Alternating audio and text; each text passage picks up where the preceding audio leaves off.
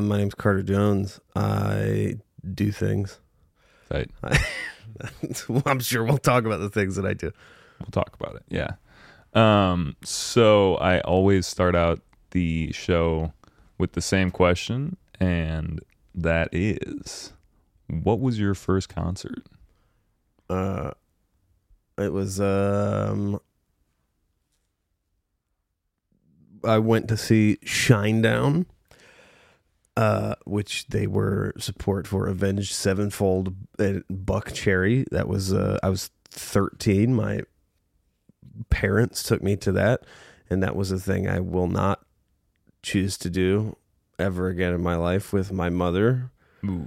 If you happen to know anything about Buck Cherry, is their biggest song is "Crazy Bitch," and it the rest of the chorus is that you fuck so good, something, something, something. I was 13 years old and my mother was there, and I was trying to enjoy myself, and it was not easy.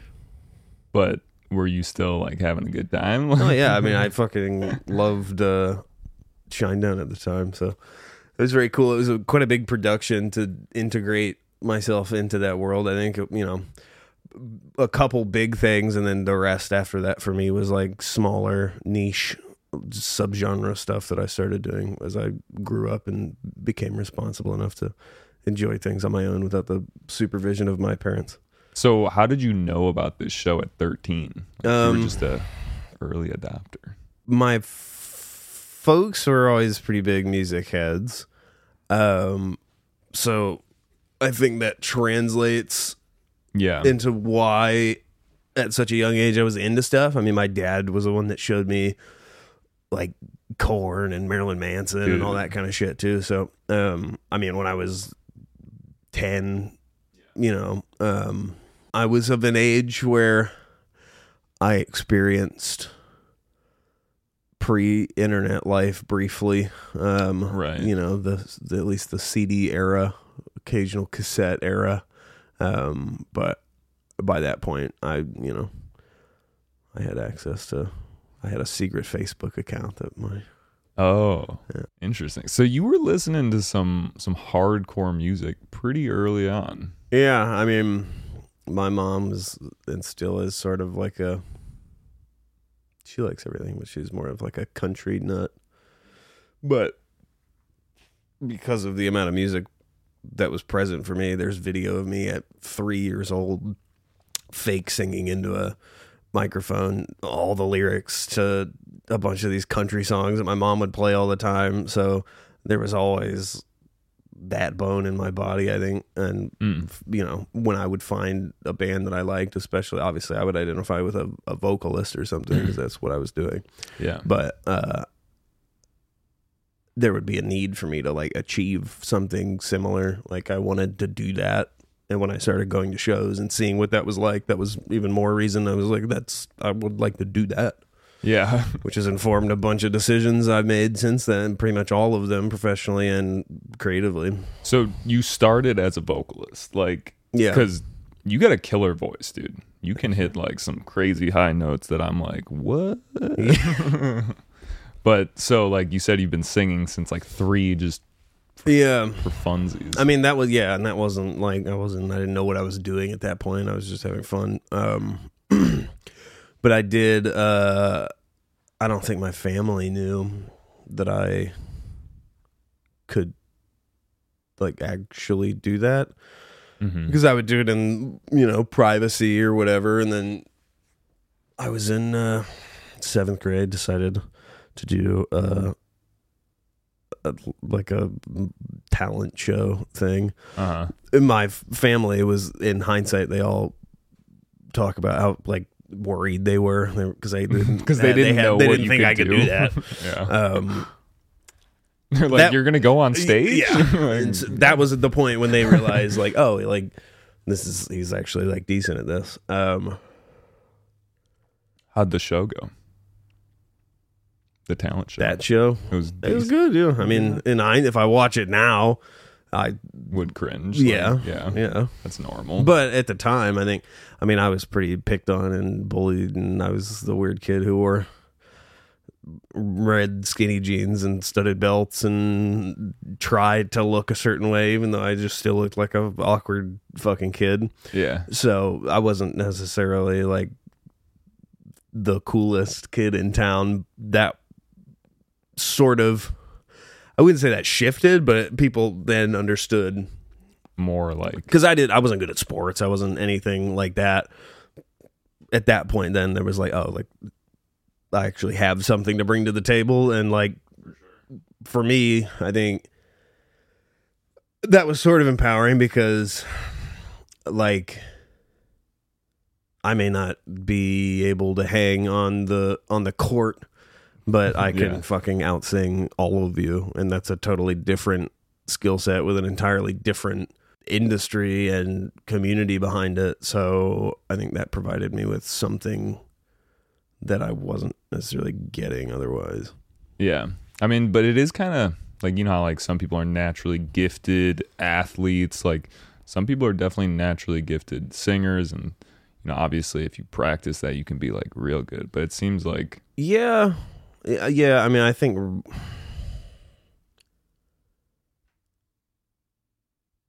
I don't know if I would say it's like a born with thing as much as it is just like starting and playing with your voice from a young age and learning how to manipulate sounds and then rhythmically. I, I also post that, but you know, I was doing like theater stuff Mhm. through middle and high school.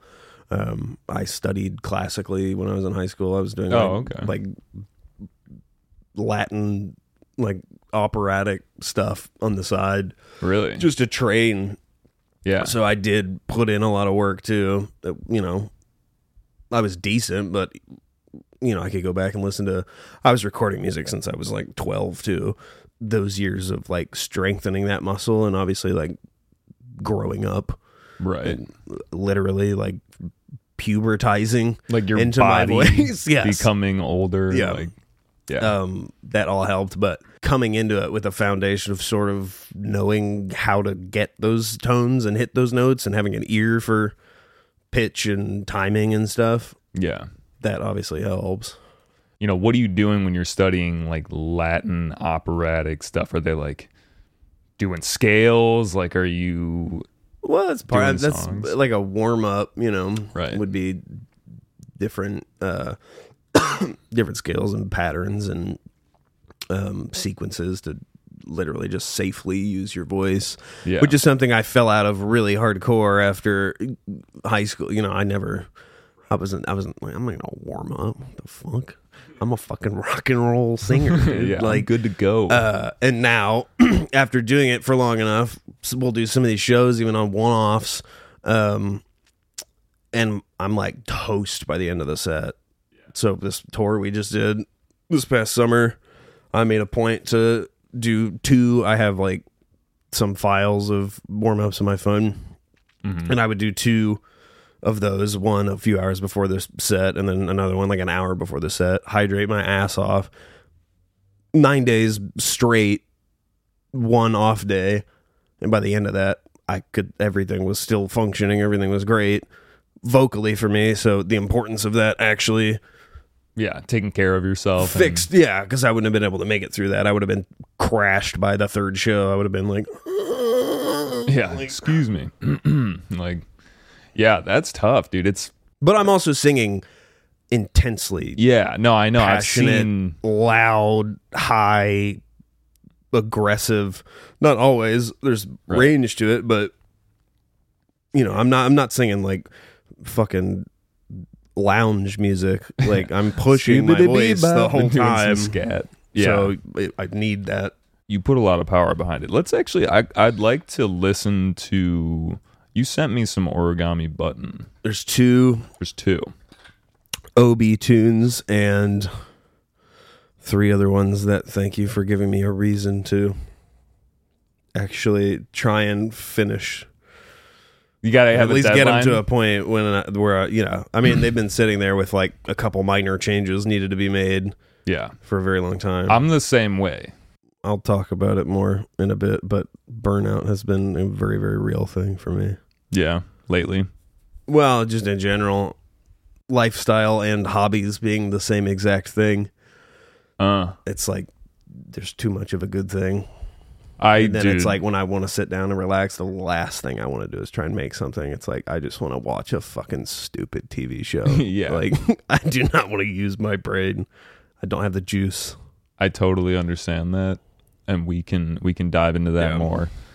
Um, which one of these uh, would you like to play? Um, did I send you? Nervous and Stag. Yes. Um, let's do. Let's do nervous. That's a pretty high intensity. That's like the single from uh, one of the singles from this last record, which is called "No Parking." We're a band called Origami Button. You can find that record anywhere that you can find music.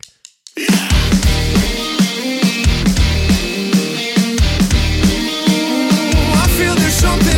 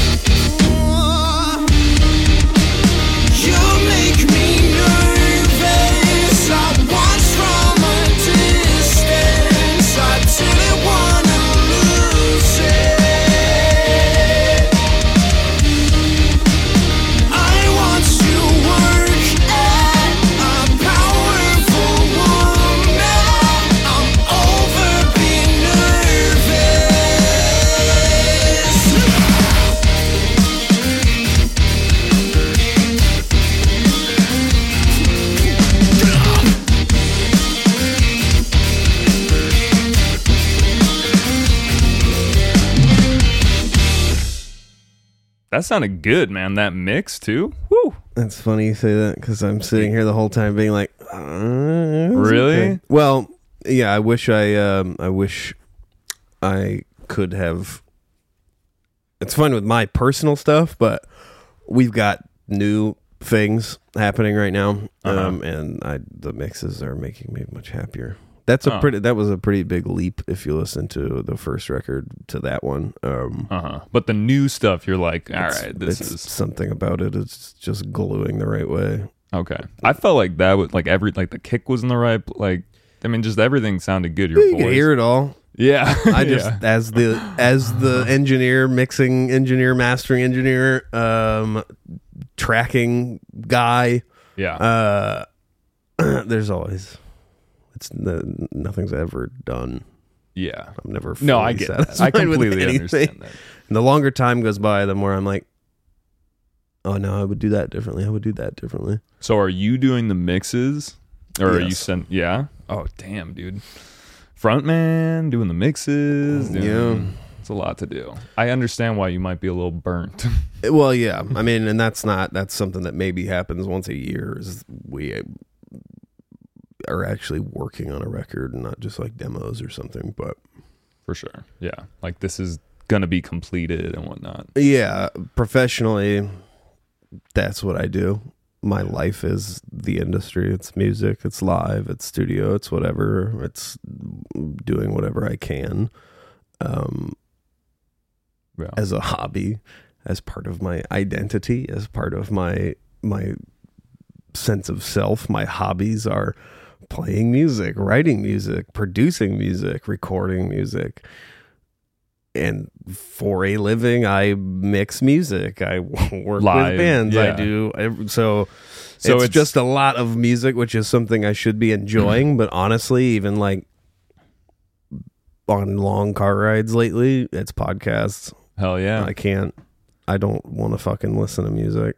I get it. I totally understand that. I felt like I felt like that when I was doing a lot of different things in music and I was like this is just it's taking away from like my creative ability basically.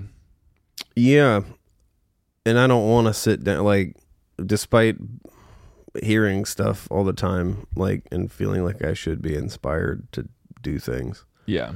It's just it's. I mean, it's it's my job too. So it feels like work sometimes, unless I get in the groove and start making something and do one thing Yeah. to elevate that and then I get in the headspace of oh this is sick. Then I want to keep going but it's like to start something or to do a little busy work and like tighten up guitars or tighten up a mm-hmm. synth line or something. It's like just fucking grueling sometimes. I bet you if you had, you know, maybe at some other point in your life, if you were doing something different, that like creative, like actually like, oh shit, I want to do this, you'd be having like withdrawals. You'd be like, all right, I got to get back in there. But I don't know. I mean, maybe I'm speaking for you here, but I'm just, there's a part of it that I think is just because it's something that I know and that I've done for so long that I Uh-huh. feel like I have to do and there's also a part of me that hasn't achieved the goal like yeah, like I, I'm, I'm not done still working I, on it. there's- Yeah. I would like to do more. I Yeah. would like to get to a place where I do more. So there is like it's fucking work, Oh, yeah. and I'm not always. I mean, my job is I hang out with fucking bands and engineers and crews and whatever all day. So like, it, you know, I'm not like sitting in an office doing that kind of work all the time. So to do that even now after making a living hanging out and networking and making shows happen and stuff, it's almost like harder to do because I'm used to being like in the field. Yeah, honestly, this is such an it's like just such an honest take because you could easily sit here and be like, "I'm the I'm the luckiest guy on the planet, man. I have nothing to you know. I'm doing my passion and whatever." I mean, I am, and there's a lot of that that is true, and I am very appreciative of that uh, and being able to do that. Um, but yeah, it's not like I don't sit down every morning like, ah, another day in paradise. like, Yeah, no, I get you. I get you. So let's talk Origami Button. That is your band, and I'm. I have a few questions here. Uh, you know, how did that start? How did you guys meet? Um, is that a Chicago thing? Did you guys mean Chicago? yeah, we're all Columbia boys. Ah, Columbia College, Chicago. Yeah. Me too. Um, uh, I went for audio things with the intention of getting a music business minor. I took a class and I fucking hated it. because it was not the side of that that I liked. It was very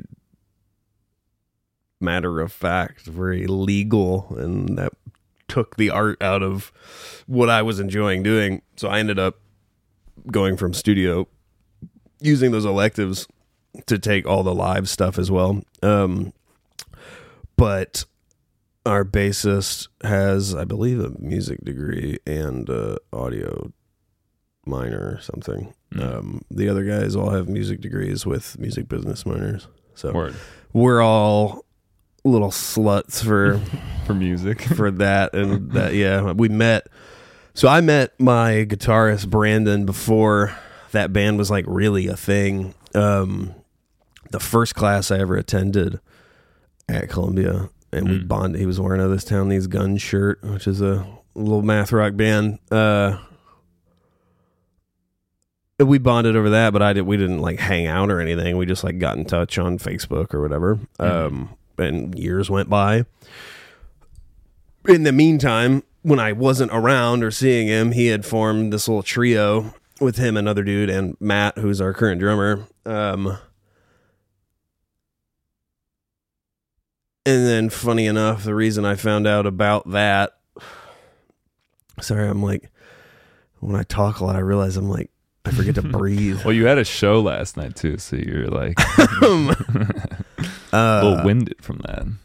they were tracking for somebody's like class project or something and i walked in on the session because my boy who actually i just came from his place right now we lived together in logan before i left uh he was one of the engineers on that session and i walked in just to say what up and uh i just fucked with it super hard i was like this is sick Yeah. who is this? What is this? And then I found out because of Ben, my friend, he's like, yeah, they're looking for a singer right now too. And at that point, I hadn't really played in a band for a couple years. Um, and I, I liked it and I wanted to see what could happen. So hmm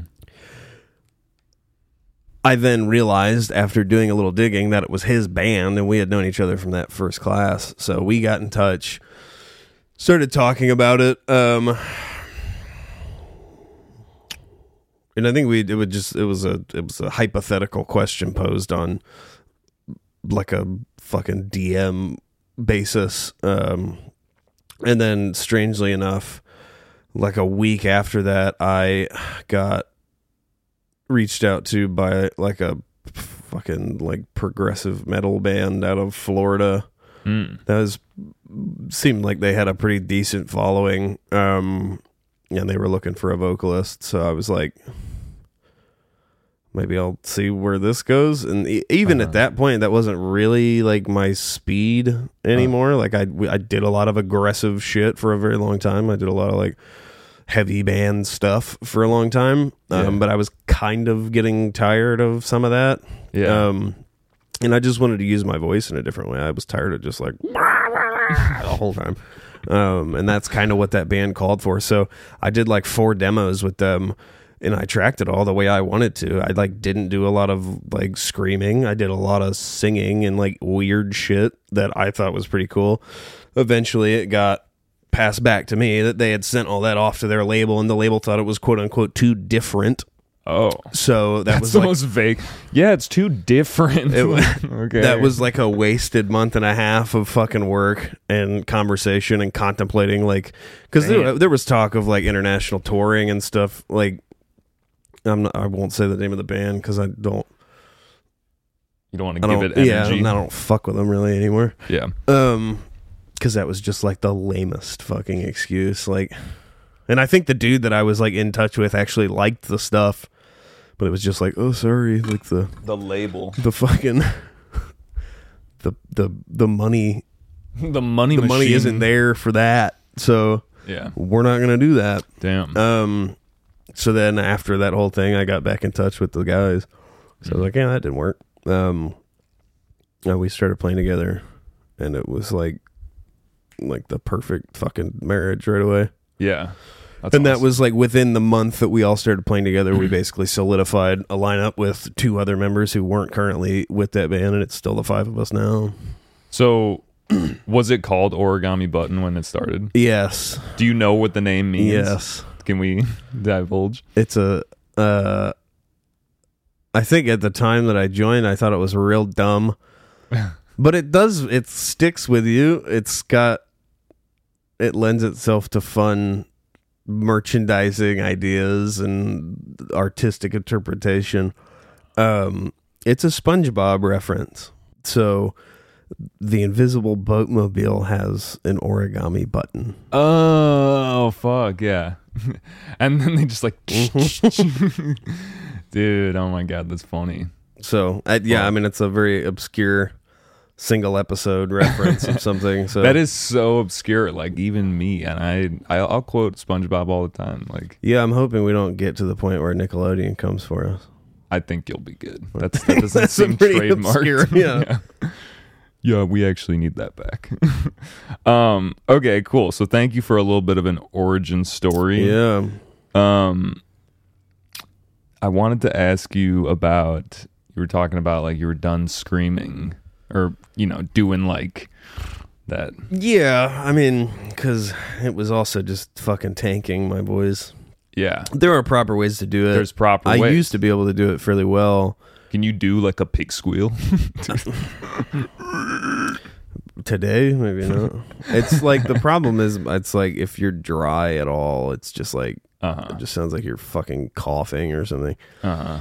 I used to have like a much easier time screaming and singing and alternating lately. Like if I really go for it live, even with the guys right now on some of the, we don't have a ton of those parts, but like there's a few. And if I like rip into them really hard, sometimes I just like, I find that like toward the end of the set, I like, I'm just dry as a bone vocally.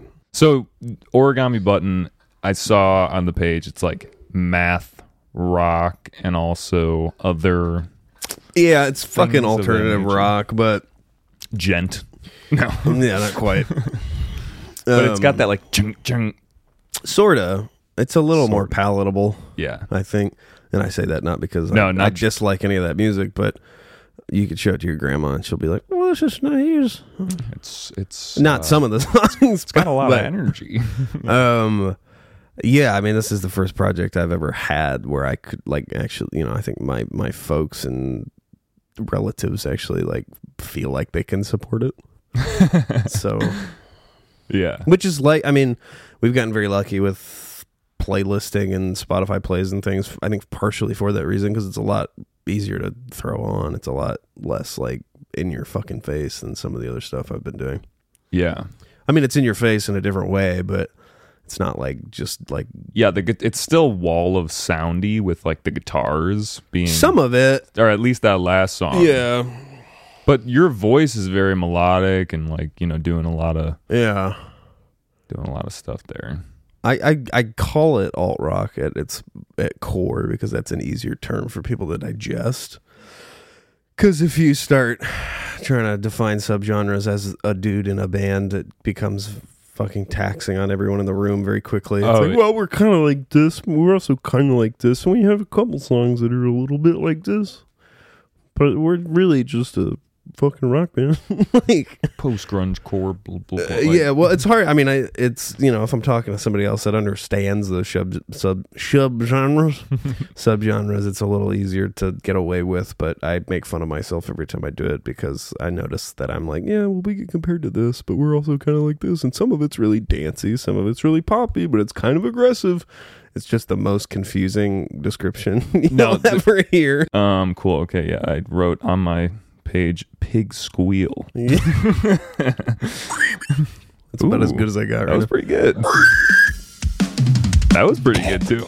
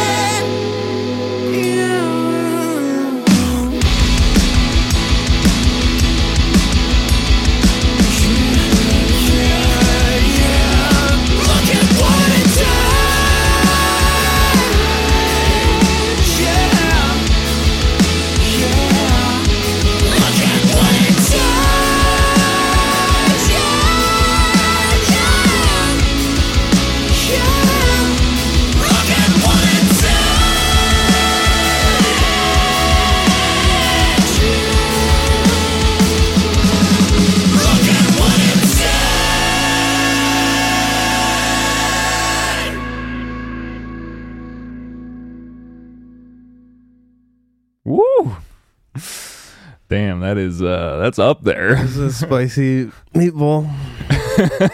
um, You guys were cruising in that one. It's like, you know, that um, yeah, I, cho- I realize in hindsight I chose two pretty aggressive ones. Uh, that particular tune was. I really enjoyed writing that. Um, that was sort of an homage to childhood um, ostracism, but also uh, like I've I forced my way into a lot of friendships because I was just fucking tenacious, and uh-huh. I, people were. I was a lot.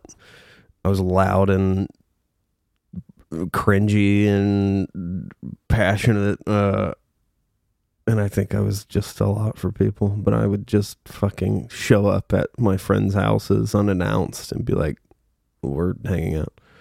so there was a fair amount of that. There was also a fair amount of uh, just being left out of things, or not necessarily left out, but involved in, and just being the one that was made fun of the entire time. Um, that was sort of an homage to that. Those verses move through that whole process, and by the end of the tune and the bridge, it sort of ends up. It's sort of a commentary on.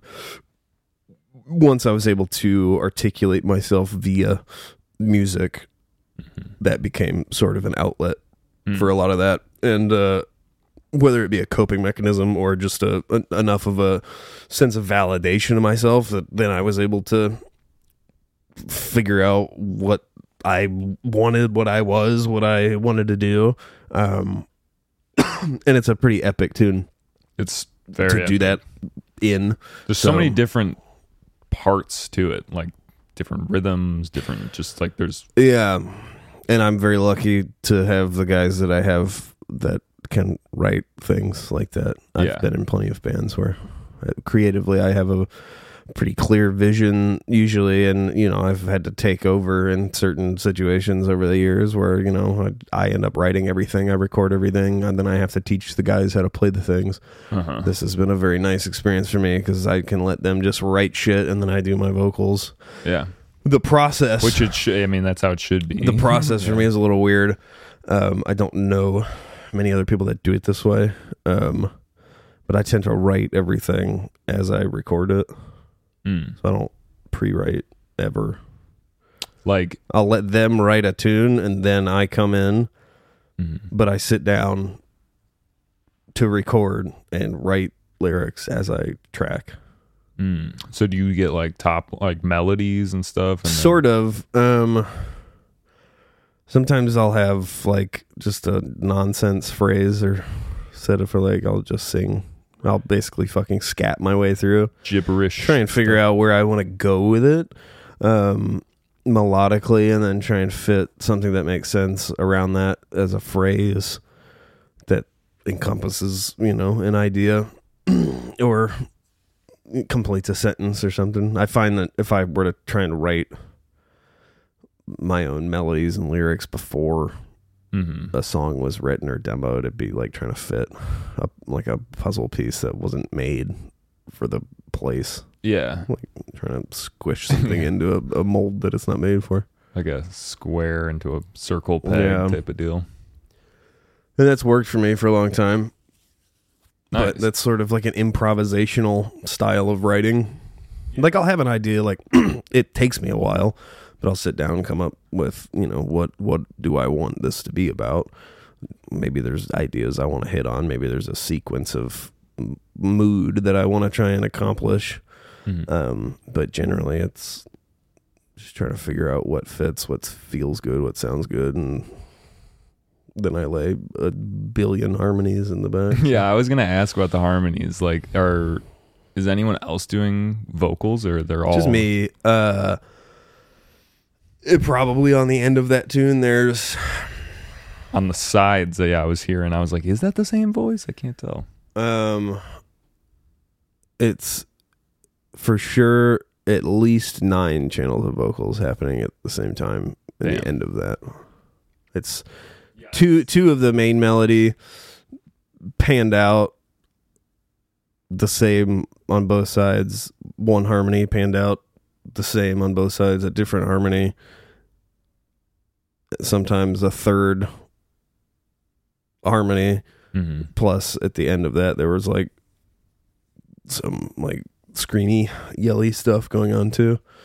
So if it was three harmonies, the main vocal and the others, it would be eleven channels of vocals, which is not. I mean, That's thick. That boy, you- thick. yeah, it's a ball of fucking. I sound like a beautiful choir of me's. yeah, no, straight up. People that can sing, I'm like, you have a superpower. like I don't understand. Um. Yeah, the, those aren't incredibly hard. No. It's the trying to integrate it into like a yell. Yeah, At the need end was the part. tricky- Yeah, The tricky bit. That's harder for me to do live because then it kind of just if if I don't have the layers behind it, it kind of just sounds like I'm going like like Do you think about that a lot when you're like, all right, fuck, well, this is gonna have to be performed live? Like, Yes, I used to a couple of the early things because I write everything in the studio while I'm recording, and I can fucking do whatever I could do as many takes as I want to get something right. And Right, it's my yeah. fucking studio. It's my workflow, so it's very easy for me to sit in that environment and perfect it. And then it's like, oh, I fucking have to do all this in one go live. Like, there are a couple tunes that I res- I request every time that we play them. They be at least in the front half of the set because they're just like up here the whole time, and I don't get a break. I'm just like pushing the entire song because I could do it in the studio. So there is definitely consideration of that. Um, now that doesn't necessarily stop me from doing cool shit if I think it's going to sound cool, because then at the end of the day, it's just I mean it's a challenge for me to do it live, but that's how you get better. So if I think something's going to be worth it to do, I'll do that. But also, I, there is there's a part in one of our tunes, Peach, that the the harmony line became the main line because I realized if I were to try and sing that original main melody live, it would be a fucking train wreck. I would also encourage anyone who uh, hasn't seen the Peach music video to go check it out because that was a that was a fun time. Yeah. cool, man. Well, Origami Button. Yes. Are there any? Sh- this was the last show of the tour, so you guys it- don't. well, yeah, it wasn't. We're, this was a one-off for us, but as of now, there's nothing on the books until there's a possibility of February dates on the road. All right. Well, keep your eyes peeled. Go give them a follow, and you will know in that regard. Um, cool. Well, let's do a little switch gears now. Yeah, Now we're switching to Carter M. Jones. that's me. And you're going by that now, right? As like the I think, I, yeah, just Carter Jones because I think, yeah, yeah. I don't know. I'll do what I fucking want. uh, yeah, do what I want. We got to play acrobat, acrobatic. Yeah, that's uh these are all also working titles, but that one probably makes sense. Um yes, this is probably one of my favorite things that I've this is like a couple years old that Really? I I have re gotten into and cleaned up quite a bit, but Hmm. the idea was definitely started a couple years ago. Robotic.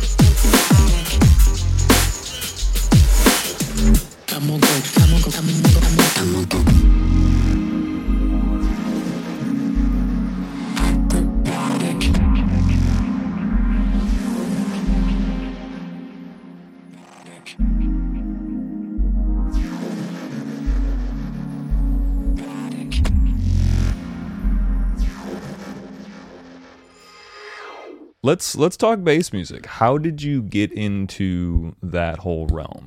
Because we both got the Um, long hair, yeah, to mine- like match yeah. the Wook vibe. Uh, I. Well, I'll take it all the way back first. Um, there was a period of my life when I was probably like 13 or so where I had sort of started discovering some of that stuff. Um, one of my best friends, uh, older brother, was sort of in that scene, um, and I remember, uh, it was like the first memory of m- pretty much any of that shit that I had. It was uh, he had like some souped up little race car with a obnoxiously large sub in the back, and we, he was driving us somewhere Uh huh. bless him. Uh, and we were just listening to a, a bass cannon Yeah. by Flux Pavilion, Oh and it God. fucking rattled my brain. And I was in, you know, there's a lot of parallels between, um, I think heavy music and a lot of bass music. Um, and then basically didn't find anything new or listen to anything new in that genre for a while until I went to my first Electric Forest Mm. With that same friend and some other friends of ours which i did you know i didn't i didn't know the music really. I didn't know what to expect. Yeah, that must But- have been an experience. well it was too coming into a, a world where production value like that exists after just going to fucking like rock shows. And then i go and see video walls and like lasers and lighting rigs that cost a half a million dollars. Like i was like holy shit i didn't even know this world was i did know it was possible but i didn't care. That was like to me that the only time you saw that production value was when you were in a list like top 40 shit or something and i was like very like anti anything anybody else liked for my own coolness or something. Um that was sort of like life changing for me. I'd never been to a festival period. Well i you know like warp tour and shit but uh nothing like that nothing where it was camping nothing remotely like that. So i walked in there not knowing what to expect and walked away uh looking into a lot of stuff. And that that was the first time I'd seen like a Bassnectar set and that I was like what the hell is this and everybody around me like knows the words and shit I'm like people know the words of these songs like it's like what I like but Yeah. different um I didn't think anybody sung along to electronic music like that I thought it was just like you just go hear a guy play music you don't know and you, for and two you, hours, you like- womp. yeah. Um. So I walked away from that. Got into uh. That was like right before. It was like a week before Into the Sun came out. Um, so then Oh, I went okay. home and listened to a bunch of that shit. Um, and got hooked on a couple other things and just started going to like occasional shows of stuff that now when I look back at, I would cringe at myself for going to those shows.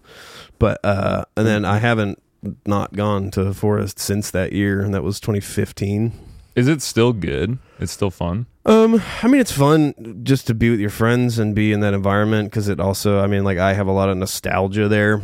For um, sure. This past year, I wasn't.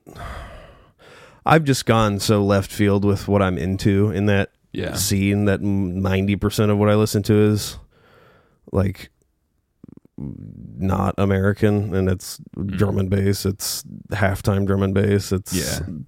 you know, I think that a lot of people who have been in it for a while are into that. It's It's like 140s dubstep, sure, but like, you know, like OG, like UK dubstep, yeah, not the American version. And then not also squelchy bro step stuff. like that was fun, but I think a lot of people are getting back to the basics. Well, and the UK has been ahead of us in that whole. Every one of those things I've listed for years and years. They've been doing it for ages, and now we're just starting to catch on. yeah, The hipster bone in my body is yeah, tweaking a little bit because I'm like, no, no, no, don't. I don't want. I don't want this to be taken away from me too. like, I don't want every American producer to start all of a sudden being like, I'm a drum and bass guy. yeah. um because it's it is happening right now well, it's for sure happening. That's Um, like inevitable. yeah. but this past year yeah the lineup for me i didn't you know i wasn't like crazy about it i had a good time Mhm. but honestly next year i might just try to work Work the fest. yeah yeah, that'd be cool.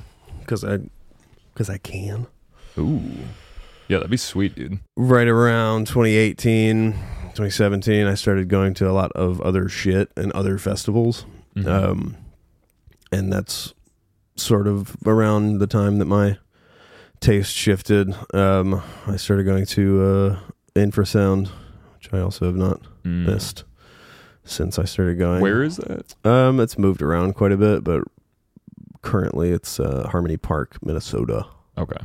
but it used to be in wisconsin um in uh, two different locations um but that's like all the whole thing sound system culture based Yeah. like the whole fest is built around that so it's all of those guys i'm talking about from the uk it's all you know the first one i went to was like slugwife's us debut basically aside from the one show they did in the black box the night before Word. um and that turned me on to a whole other realm of shit and the production value not production value as far as live shows but i mean like sonically the the production the mixing the engineering is like just Yeah. sound design everything was just more impressive to me and it just locked in in a different way Mhm.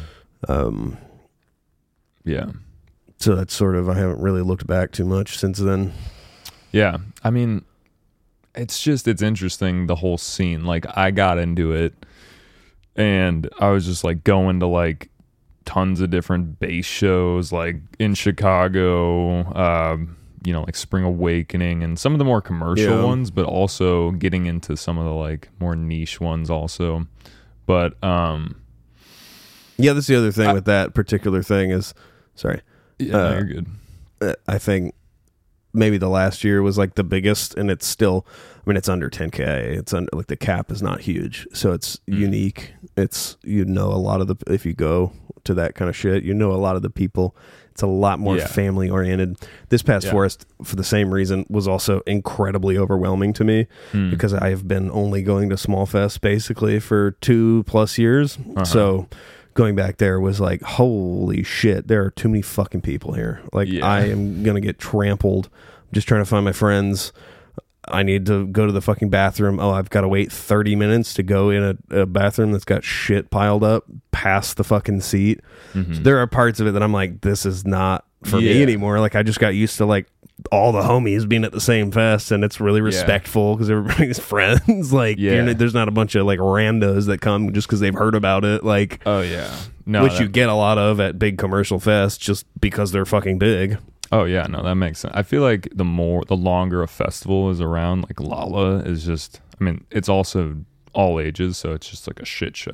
But It's also they're booking artists that you know everybody fucking knows. yeah, These right. small fests, if you're not in the the underground sort of subgenre scene, you're not you're gonna be like, uh, I might I know that one, but I'm not. I don't want to fucking go to that for one person.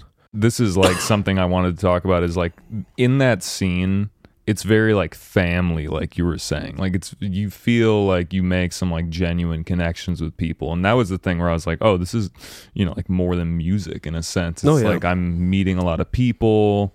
A lot of people are like hippy dippy, which like I love, and then but there's always like the other side of it where it's like, yo, bro, like you're a little too burnt. well, honestly, and that's that's sort of the with that particular subgenre, and especially like the UK stuff. It's not it's not so much of that as it is just like a bunch of people in all black that come and just like. Like Mhm. it's not a lot of like flat. Nobody's wearing flower crowns and shit. It's like Yeah, it's a- hardcore devotees like yeah, that don't that they've they've done that for sure. basically and I- Yeah. it's sort there's I, there's not an elitist thing here and there's not like you don't get to that when you fucking That's wake up or something but like that's exactly what I was gonna say there is sort of a graduation Do you feel like you're kind of on that wave? Uh, well yeah for sure um Yeah. and it's easy to say that and elevate yourself or whatever but I don't I mean that Yeah. without there's I no feel the same way. hierarchy but like most of those people that are into that have gone through the other And scene too and have Yeah. found that this is like a little more I don't want to say adult, but it's a little more like refined and like yeah. I don't know, like No, I agree. I do kind of miss the the freeness of like that that older scene. But I don't know, there were some bad actors in that scene too. Like I feel like it's uh, for as much like plur as there is, there's still just like some sketchers like well yeah, I mean in in regard to like bigger fests too, there's yeah. you get everything. So there as Yeah. much of that there is, there's also a bunch of fucking chads who are just trying to get their dicks wet, Yeah. like For sure. which is not what that's not what we go to those for. Like Yeah. I don't I don't want to watch some fucking sleazy dude like eyeing all the girls around me the whole night or whatever.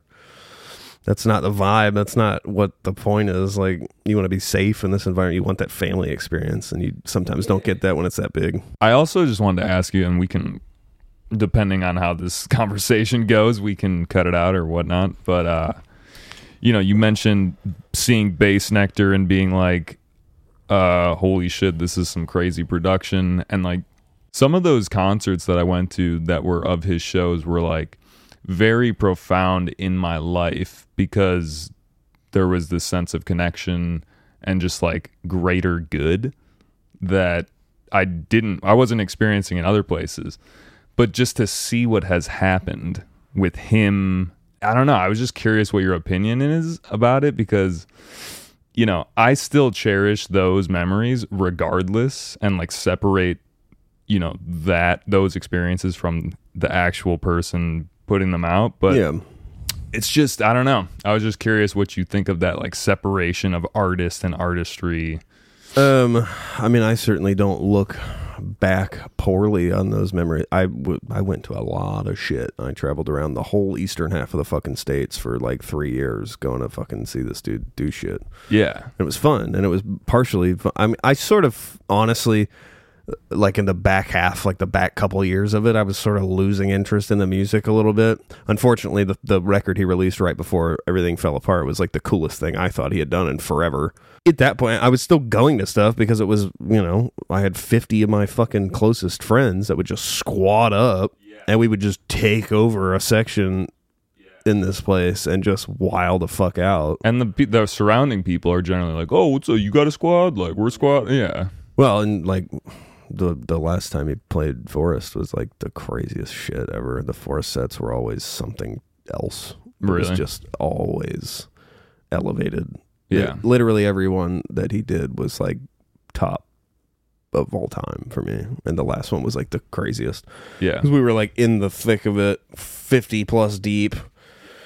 Um, and it was like, I mean, there was like we had like security damn near because it was all Yeah. of our friends and You shit. had a so it was like, perimeter. yeah, if anybody came in, it was like,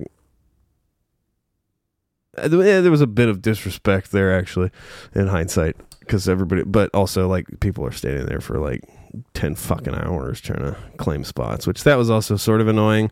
There was a little bit of like, can we just all fucking show up when it starts and then not have this like panicked Right. experience where like all these fucking like rail rider motherfuckers were taking over the stage for the whole day with their backs turned to the other bands that were playing. There was a bit of disrespect in that community for sure. Uh-huh. Um, but at the end of the day, I s- you know, I don't look back negatively on it at all. I think it is kind of Yeah. weird that you know the the big issue a lot of people seem to have was that it hurts more because of the platform and the you know what he preached was like hmm Right. the thing that wasn't real. Yeah, what he wasn't doing. Like that was like a big chunk of it was like just the that positivity and that like No, just- yeah, that's the thing. That's the thing that fucks me up, honestly. And I know that you have done this circuit, and I did the, like a similar thing to you, and I just wanted to see what you thought because it's like, it's it's just taboo right now to even talk about in a sense. Well, it is, and it was fucking weird. I like d- d- denied at first because I was like, well, I mean, I'm not gonna base my entire view of this situation off of a fucking like tweet. Yeah, And then there was like audio that was released, and I was like, oh, shit. that was literally like the fucking noise I made. I think when I first listened to that, I was like, fuck. yeah, Because it was like, yeah, this is just fucking weird. Something's something's a little off about this. And I can't put my finger on exactly what it is, but that whole conversation that was recorded was like. Sketch. Yeah, there's just No, it's something- it's sketch. I've totally come to the place where I'm like, definitely there was some fuckery. This guy was like worshipped by his people. Yeah. like well, and I've had I have friends in the industry too that have worked for him and worked around him. The main thing things that I've heard is that him and his crew were notoriously difficult to work with. They took over stages on festivals. They disallowed other people from getting time to like prepare their shows. Because you know you have lighting designers and audio people that need the lighting designers need to like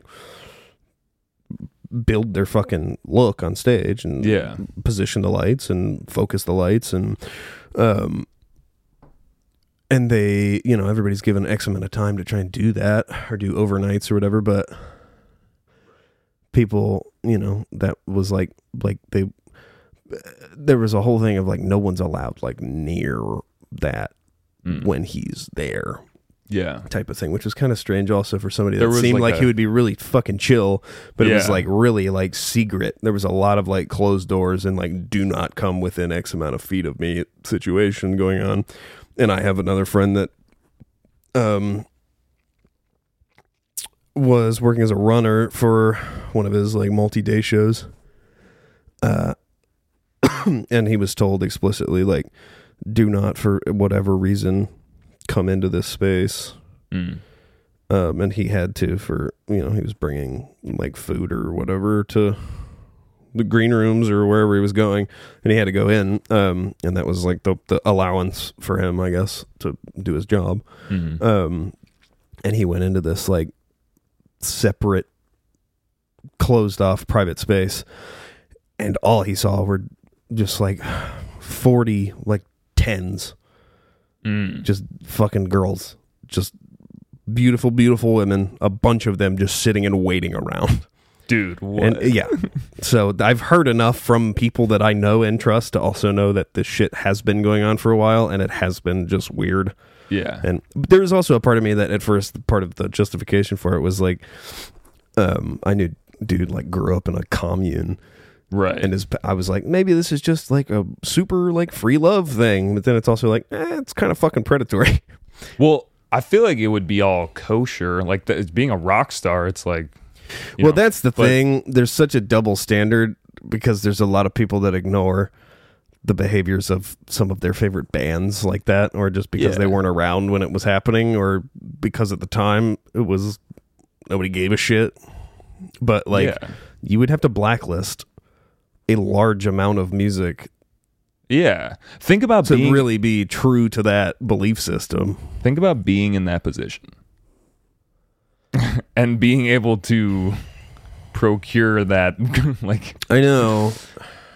yeah, you know, it's like the weird the it would be one thing i mean yes there's power dynamics and stuff but it, you know if, if there's a fully consenting per, adult person Yeah, right. i don't fucking think that's like really a conversation we need to have except like don't be a fucking weirdo and a dickhead but when it's the you know when you're 16 i'm gonna start flying you to shows and Yeah. it was just weird and it was like was he definitely waiting until you were good. 18 like just so it's legal but like also yeah. you're fucking like 40 bro yeah. like that's just not a good look. It's just weird. I mean, It's- at the same time, you got people like fucking Leo DiCaprio who date super young people, and like people make fun of him for it, and it's like a known thing. But nobody's like cancel Leonardo. Like, yeah. Well, I guess there's no like evidence that's like they're too young. well, you know what I mean? yeah, yeah, and I, there is a difference, but you know, I'm not trying to.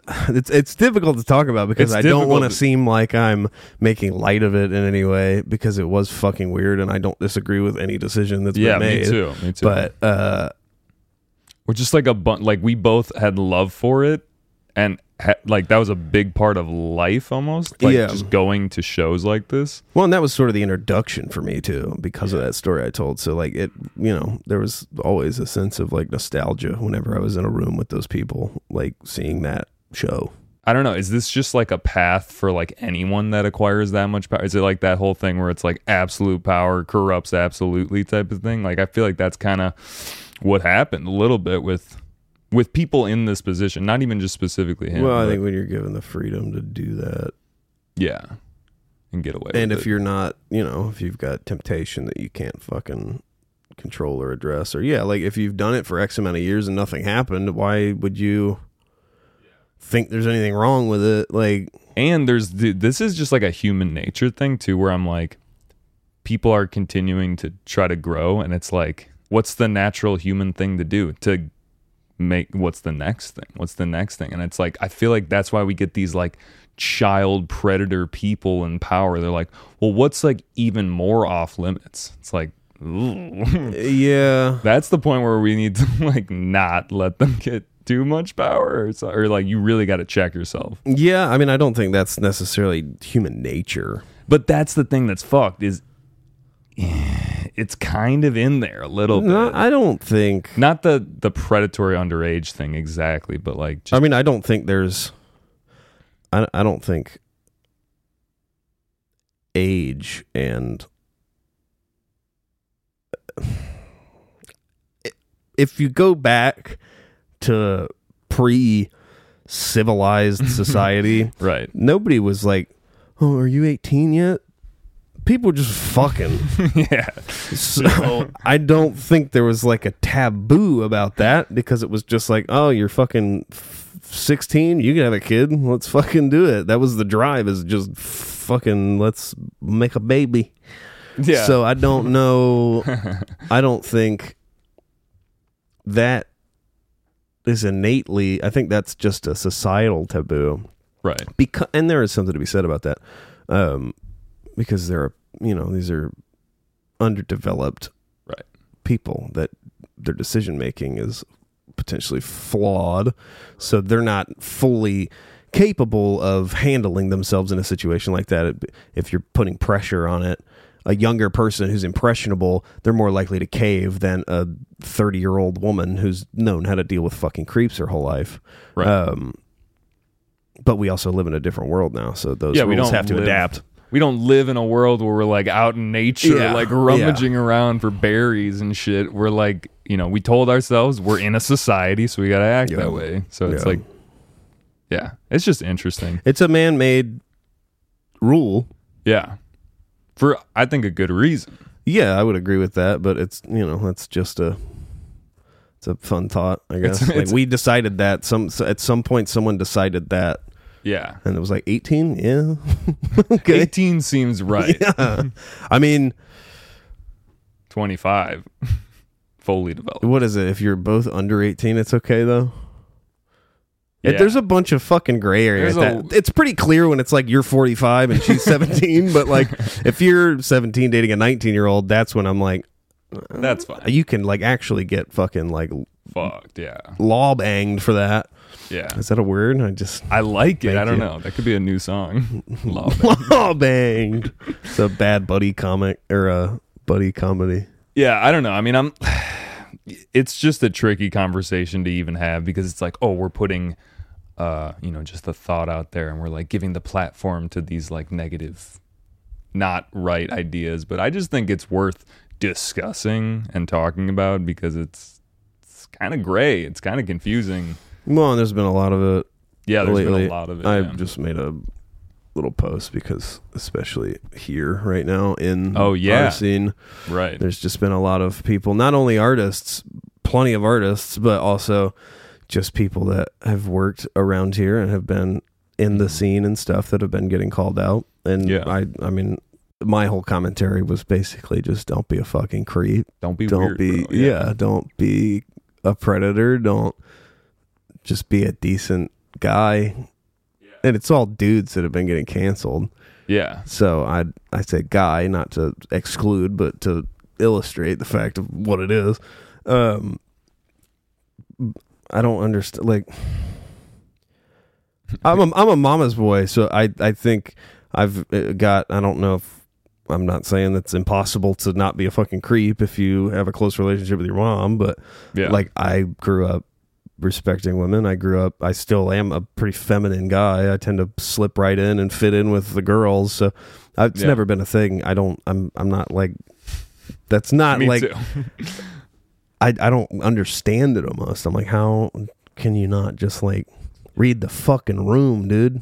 If somebody's not interested in you that's it. You could still be there. Yeah, You don't have to fucking press yourself. Just be like, okay, and then be a friend. Be somebody that's likable. Be conversational. Be f- like, but if you shoot your shot yeah. and it's not reciprocated, back the fuck up. Yeah, like, like- it's not a fucking hard concept. So I don't know. There's also there's a part of me that just has zero fucking tolerance for that because it's like, eh, well, Yeah, sorry, dude, you lost. yeah, Like, yeah, and like I don't, be feel bad sore for you. loser. because you didn't handle this. Like I get people are growing and stuff, but like people have to Yeah, people have to get put down enough to Yeah, fucking if you're in actually a- make that decision. Because if you're not getting put down and you're not getting called out for doing that shit, you're gonna keep doing that shit. yeah, and if Nobody's you're telling you it's wrong. public situation, that shit's gonna happen. Yeah, And like going back to what we were saying before, like, I mean, I don't know, getting canceled is pretty intense now because it's like that can take away your money stream. But it, you know, if you're doing some shit that's not cool, like, well, you shouldn't. That's Yeah, gonna I mean, happen. you shouldn't have a fucking platform if you can't handle it. yeah, I agree. I like, and that's you know, there's empathy. I have empathy for this situation too. I understand that, like I said, people are growing. I'm not like fucking ruthless. Uh, I understand that people are working from different baselines. I understand people have past trauma. Maybe that requires them to behave in certain ways or lash out in certain ways, but that's still not a valid reason to not get told you're fucking doing something wrong. And like, if that means you have to step back from a position of power, Yeah, you should have to do that. Figure your shit out, and then maybe you could find your way back with a clearer head and a fucking motivation that's not based around uh sexing. Yeah. Don't hurt people, bro. Yeah. I know you, who hurt you. Don't hurt people. Basically, like, Yeah. I mean, don't hurt yourself. I don't know, man. You just gotta like, if you got demons, don't let that become like part of who you are, like, and the way that you act. Or I, I don't know. Just- I don't know what I'm trying to say. Like, just get some therapy, bro. But then again, some people don't know that that's an issue. That's the thing where I'm where I'm trying to get at. It's like this gray area of like, is that a problem or is that just like being? Is that just like a certain character type? I think it's both. I think there's I think there's a reason that it happens, but I also think there's a reason that it should be dealt with and disgust. Right. This is So like a there's a- growing pain. There's a yeah, you can empathize as much as you want with anybody, but there's also like do you want to exist in modern society and not be a fucking rapist? do your homework. Like, Yeah, dude. Don't do that. Like you fuck. yeah, it's that's a pretty good way to just like distill it to like don't be fucking weird, bro. Yeah. Like come on. All right, cool. Well, that was a fun combo. nice side track. I was trying in my mind to think of a way to really poorly segue back into something else. no, it's cool. We just go do hard cut. Um And we're back. yeah, here we are with that hard conversation. Um Do you want to do another tune? I was just gonna say let's do another tune and then I'm gonna ask a wrap up and then we'll we'll call it a day. Cool. Um, let's do the collab tune, the Brunk. Oh, yeah. So this is I my my good buddy Dan Brunk, um, and I started working on this thing. He sent me some stems of a, a bass idea, um, and then I took it way too far, as I tend to do with collaborations, and I made an entire song and didn't give him any room to do anything. So, which I think he's okay with for the sake of what it is right now. But, um, so he, yeah, we just started with some stems of something he was working on, and I, I took those and turned it into something else, basically. Mm-hmm. Um, but this one's pretty cool. This is fresher. This is probably the freshest thing in my arsenal right now.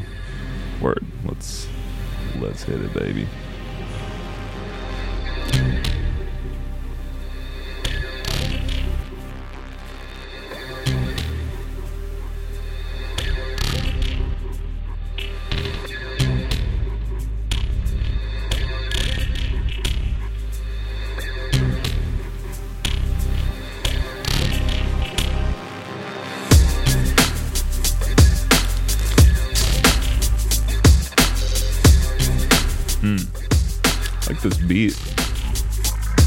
It's one thing I've taken from uh, listening to a lot of that UK especially like Kursa and those guys. Percussion is like clean as fuck, and that's part of what makes it so snappy.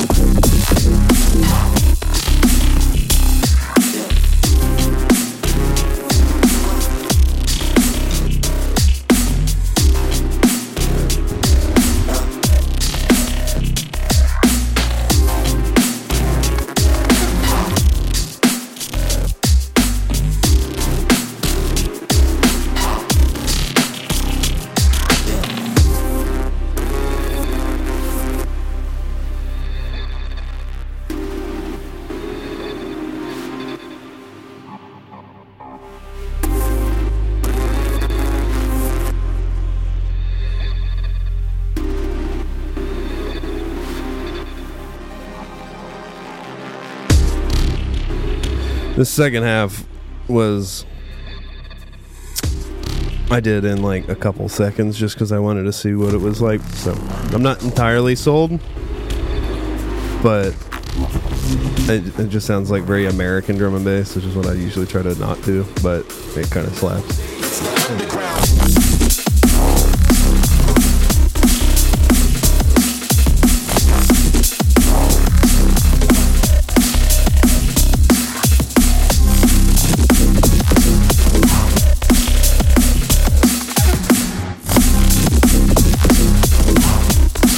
That snare is just like poppy. Yeah, it's very uh like 2015 Noisia.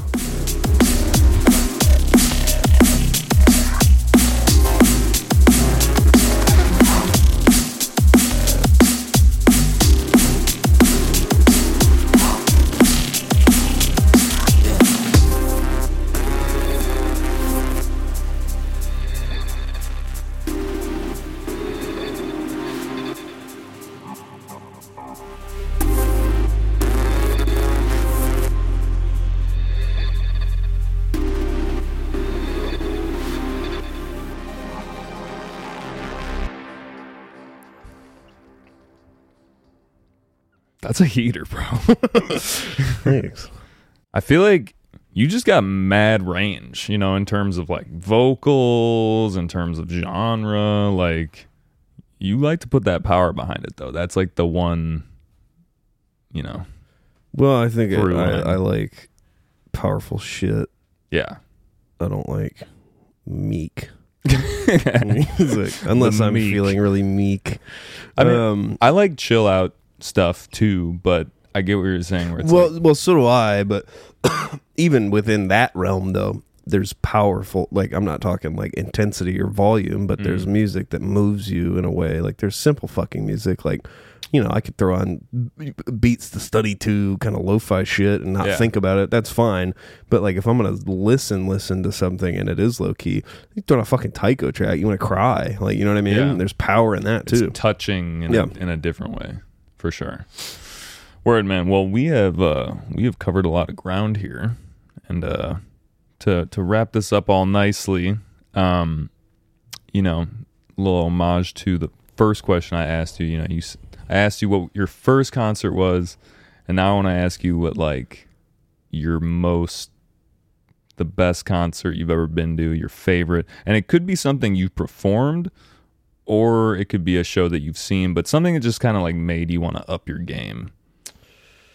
I'm thinking because it's it's gonna be like a fest situation. Probably it's gonna be either an infrasound or I went this past. Uh, um, I don't remember what month it was, but we went down to Florida, uh, Suwannee, to do a, a Tipper and Friends event, Oh, and it was like just something else. yeah, his production is is insane. Yeah, and it's his curated thing too, so everything was just on fire. Like, um, probably that or an infrasound. I mean, every time I go see those artists again, especially stuff from overseas, it's like it tends to ignite something in me. hmm Um, um, honestly, you know what I will say? I'll narrow it down to a single set. Uh, Kursa at Infrasound this year was like shit my pants the entire fucking time. Mm. Like- Were you expecting it? Were you Oh, like, yeah. oh, I have high Yeah. hopes? Yeah, he's like one of my favorites, if not the. Um, and we have a you know a slight personal relationship as well, but like that was just something otherworldly that evening. It was just fucking perfectly curated and like with um I'm trying to remember who was actually doing visuals, but just the whole thing was like just fucking on fire. It was just ripping, Yeah, and uh that's one. You know, that's one of my favorites. for sure. So yeah, I need to listen to some more Kursa. I've well, it's all Bandcamp pretty much. I have Oh. about fucking sixty gigabytes of Kursa on my phone right now. Um, yeah. because he doesn't really do like the Spotify Hmm. I don't. I thing. SoundCloud though. Like it's on SoundCloud. Eh, some of it, Some of it. like yeah. a single maybe from each release, but all the music is on. Ba- It's a subscription based Bandcamp thing. Oh, okay. So it's like a monthly, and then you get access to the entire discography. Though hmm. That's dope. it's like seven. That's pounds. actually like a cool yeah, model. because I you could also download all of it yeah, and just have it. yeah. Being able to, like- I feel like the real, the real ones, you know, they they put their shit on Bandcamp. Like Mr. Carmack, I love him, and almost all of his stuff is just most people are on there, but they'll also participate in streaming and stuff. But Yeah, he doesn't. he's just like nah. I mean, I, I think he probably makes a lot more money having it there, and more people go there because they can't just listen to it when they're out and about on Spotify. I've noticed with like some of the bass music stuff, like I've been getting into this deep, dark, and dangerous stuff. Yeah, And uh, a lot of it's like they'll release clips and then there'll be like some subscription, Patreon, something to like get the full Yeah. song. I don't know. I don't know. Like, I wonder how that works out, but it seems like a cool model. you know, to make like a little bit of money, I guess. Yeah, I mean, I think it like if it's a SoundCloud situation, they don't put the whole thing on there because they want you to go buy the album or if it is Bandcamp, generally you could buy the song or whatever too. But yeah. I mean, at the end of the day, if someone really wants to take it, they will. They'll find a way to, to you can record things from your sound card on your computer. um, if you're planning on spinning it though, Yeah. You don't want to do that. You want to ask. Well, and you also want a fucking high resolution audio file and not some Yeah. You like pitch it down. three way conversion MP3 bullshit, and then you want to play that on a proper sound system. You think that's going to sound good when every little nuance is blasting at your face at 110 dB? Yeah, it's going to sound crunchy. Yeah, All right. very With cool. that. Very fun. All right, where can people find you? Real quick plug. Um, it's a good question. I mean, with the origami button stuff, it's uh at origami button on all of the at places. Um, slash origami button on the slash places. um, I think uh, I don't know. Personally, I still I haven't even hardly launched the project, but I Yeah. have a personal SoundCloud. I believe it's just uh, Carter Jones, Carter M Jones, or something. Um, and yeah, I'm on the YouTubes and stuff. I hope to hear some of that music soon. mean, I yeah, I would like to do something with it. It's just one of those things that yeah. has got. I'm also working on a new record with Origami Button right now, so everything of that nature tends to take a back seat when I shift gears into band guy mode again because I have this sense. like multiple personality You focus. can't. Well, you can't like- do them both. It's like you can't wear two hats at once. Yeah, you could, but I mean- goofy. I did open for SEPA on the same day that we played a show in Grand Rapids. Oh, separate. And uh, nice. that was a lot. I was pooped from. Yeah, was two like, shows in a day. I wore to and I wore audio guy hat at show because that's Yeah. also what I do. So Damn. The man of many hats. the burnout is real. All right, guys. Well, thanks for listening. If you're still around.